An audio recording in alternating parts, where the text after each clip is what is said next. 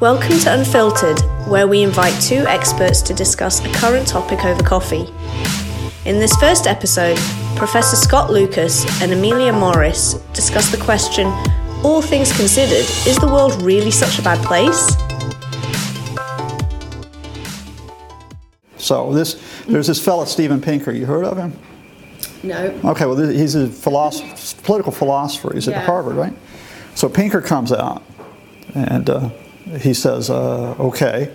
So everybody complains about austerity and they might complain about conflict, but he's saying, look, uh, the rate of wars has gone down since 1945, and he's saying uh, the rate of homicides has gone down since the 1990s. It's the lowest it's been, say, in somewhere like New York City Yeah. in history. Now you got to say, I mean, whatever your neoliberalism is out there, and so you got to say some folks have got it better off now than than they had it 20, 30 years ago, right? I think that you can't. So uh, was that statistical data that he used? So I think that you can't uh, remove people's experiences. Just I think that when you just use numbers, that kind of takes away from people's everyday lives. And what I would say to this guy is, who's doing the data collection? How many people have they talked to? Um, wh- like who's like wielding these statistics? I don't think you can ever take statistics as value free. I think there's always an ideology behind using those, using that form of data, and also the people that say those things of, of like you know oh we've, we've never had it this good, obviously haven't seen like the the reliance on food banks. Obviously haven't seen like the amount of people of color literally getting incarcerated and killed in the US and the UK. It, like Yarl's Wood, for example, the detention centre. Um, so yeah, I think that that it's kind of. I think that you have to come from a position of privilege in order to make those claims. 25 years ago, a guy named Francis Fukuyama, Goldman official. You heard about him? End of end of. Uh, End of history, wasn't it? All history had ended, and it was like liberal democracy had won, Yeah. and uh, hurrah for us. Too bad about the communists. yeah. And then it all went pear shaped, like in the Balkans Yeah. and in Haiti and in Rwanda within a few years. Yeah. So I know what you're saying, and you're saying, look, you know, economically, it's not all progress and so on. But isn't it the case still that we still have more opportunity now because we've had like technological progress? We've got economic progress. We've got decent cafes in Birmingham, right? Yeah, was, uh, yeah. I'm not saying that. We Okay. All right. So just, yeah, I'm trying to get, get you, give me a little bit of optimism here beyond just Yeah. simply saying resistance, comrade. Yeah, I, well, I mean, I wouldn't. I'm not a communist, but I would say. no, we um, but I think that yeah, I think definitely with like technological developments, there's been. Uh, I think that there is a lot to be said for social media, especially things like Twitter in forms of activism. So I don't know if you've heard. So like uh, movements like Black Lives Matter, that was born out of Twitter basically. That wouldn't have happened without social media, and also just things like. Um, just just things like the organisation of protest movements o- online, the um, and in terms of gender as well, I think that um, it's been a really good way for people to kind of advance.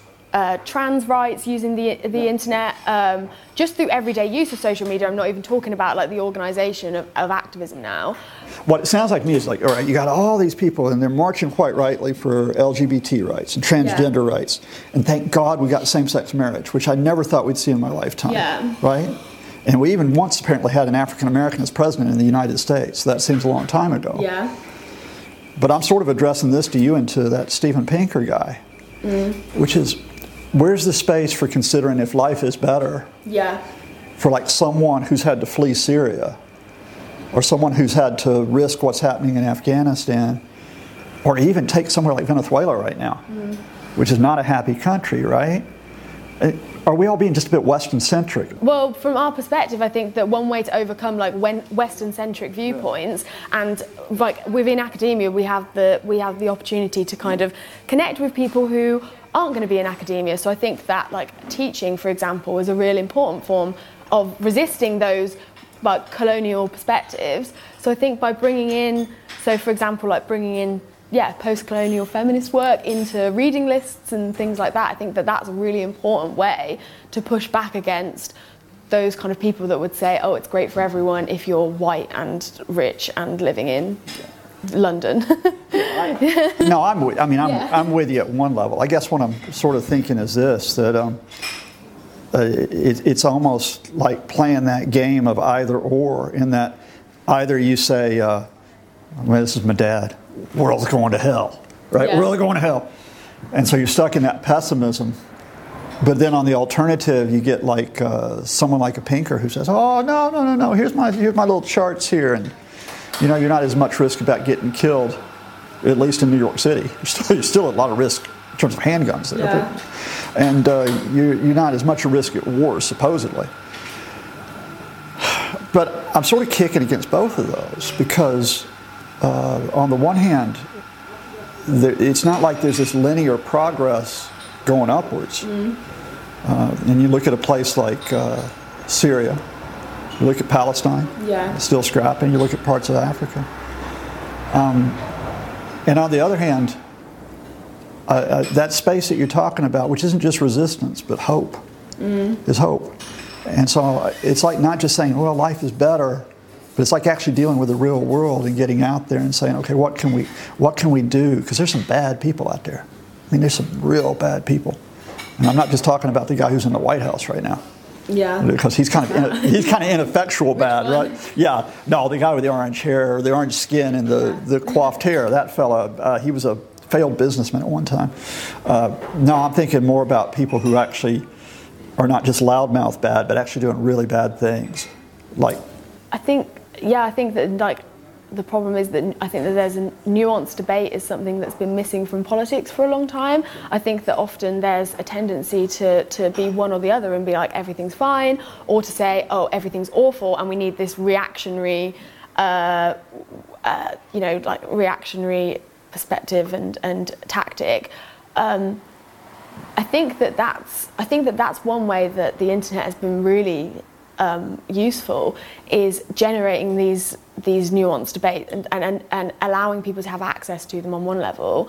But then I think on the other, there's also the other um, issue uh, on the flip side of that, which is that it's also kind of reduced debates down through like sometimes through like like memes, but then I think memes can also be quite important in uh, in uh, like pop culture and uh, politically as well. So I think that yeah, I think that nuance is something that's really important. I don't think you can say. I think that it's also relative as well because I think if you say to someone um, that's living off food banks in in the UK, oh well, you haven't got it as bad as a Syrian refugee. That's how things like Brexit happen because then they're, then they're like, oh well, uh, to, like in, through my perspective, this is the worst thing that could happen because I can't afford to feed my family. I don't think that you can ever. I think that yeah, like they're both tragedies and that they should be something that's solved by government and through political discourse. But I don't think that when you start to compare um, and um, say that things are oh it's oh it's not as bad as this person, then that's how like animosity is created. I think. Yeah, okay, that's good. You hit it. So we don't we don't sit here playing this and that, compare this and that. We got to get to like each and every case that we can identify of what people are experiencing. And I think that there's, Yeah. I think that um, there's a, a tendency as well to do to do to do the like, whataboutism as well. Yeah. So say if you're like, oh, um, the NHS is in crisis, uh, public services, blah blah blah, and then they'll be like, well, what about when Jeremy Corbyn spoke with the IRA or whatever? And it's like that, like there's that thing of like removing it, it's kind of like shifting debates too quickly and like and, and, and, and taking away the importance of one debate by talking about another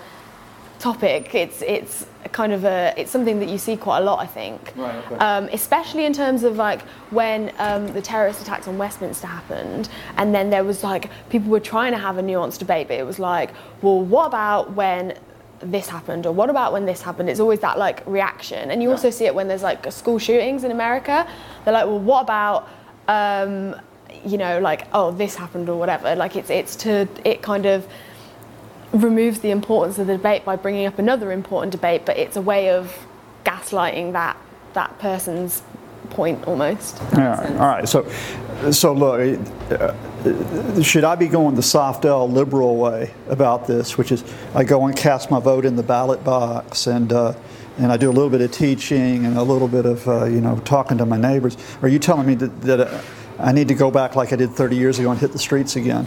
I mean, I don't think that I don't think that like political resistance is only only enacted through marching. Okay. Um, I think that, for example, I think that teaching, as in like teaching at universities, is a really important way of uh, generating political resistance because that's how you're bringing in like a range of world perspectives. And if you have a reading list that's all white male um, scholars from like the 18th century, that's creating um, uh, that's creating a dynamic for the classroom about who can be a scholar, and that has a kind of ricochet effect about how those students perceive the world. I think so. I think that that's a really important form of of activism. But then I think also like like there's also um, I think that Twitter, for example, is a really important form of, of, of activism there's um, especially for things like Black Lives Matter and stuff like that. Okay, Yeah. so uh, I'm, let me I'm about to finish up my tea, but bef- uh, let me ask you then. Six months from now, uh, you're going to be happy when you get that PhD, right? Yeah, I think so. and you- you'd be you'd be real happy if you could get a job as well. I'm betting, right? Yeah, well, yeah. All right, so, so so help me out. So six months from now, what else would make you happy beyond your personal future? What else would make you happy? So- what generally like in society? yeah, if you could tell me, if you could tell me life is getting better in six months, what would be a marker for you beyond that PhD and being Dr. Morris? Free bus passes for under 30. No, um, um, what? Ah, I think, uh, well, in six months' time, I mean, in two years' time, if there was a Labour government in this country, that would make me happy if the Tories were out.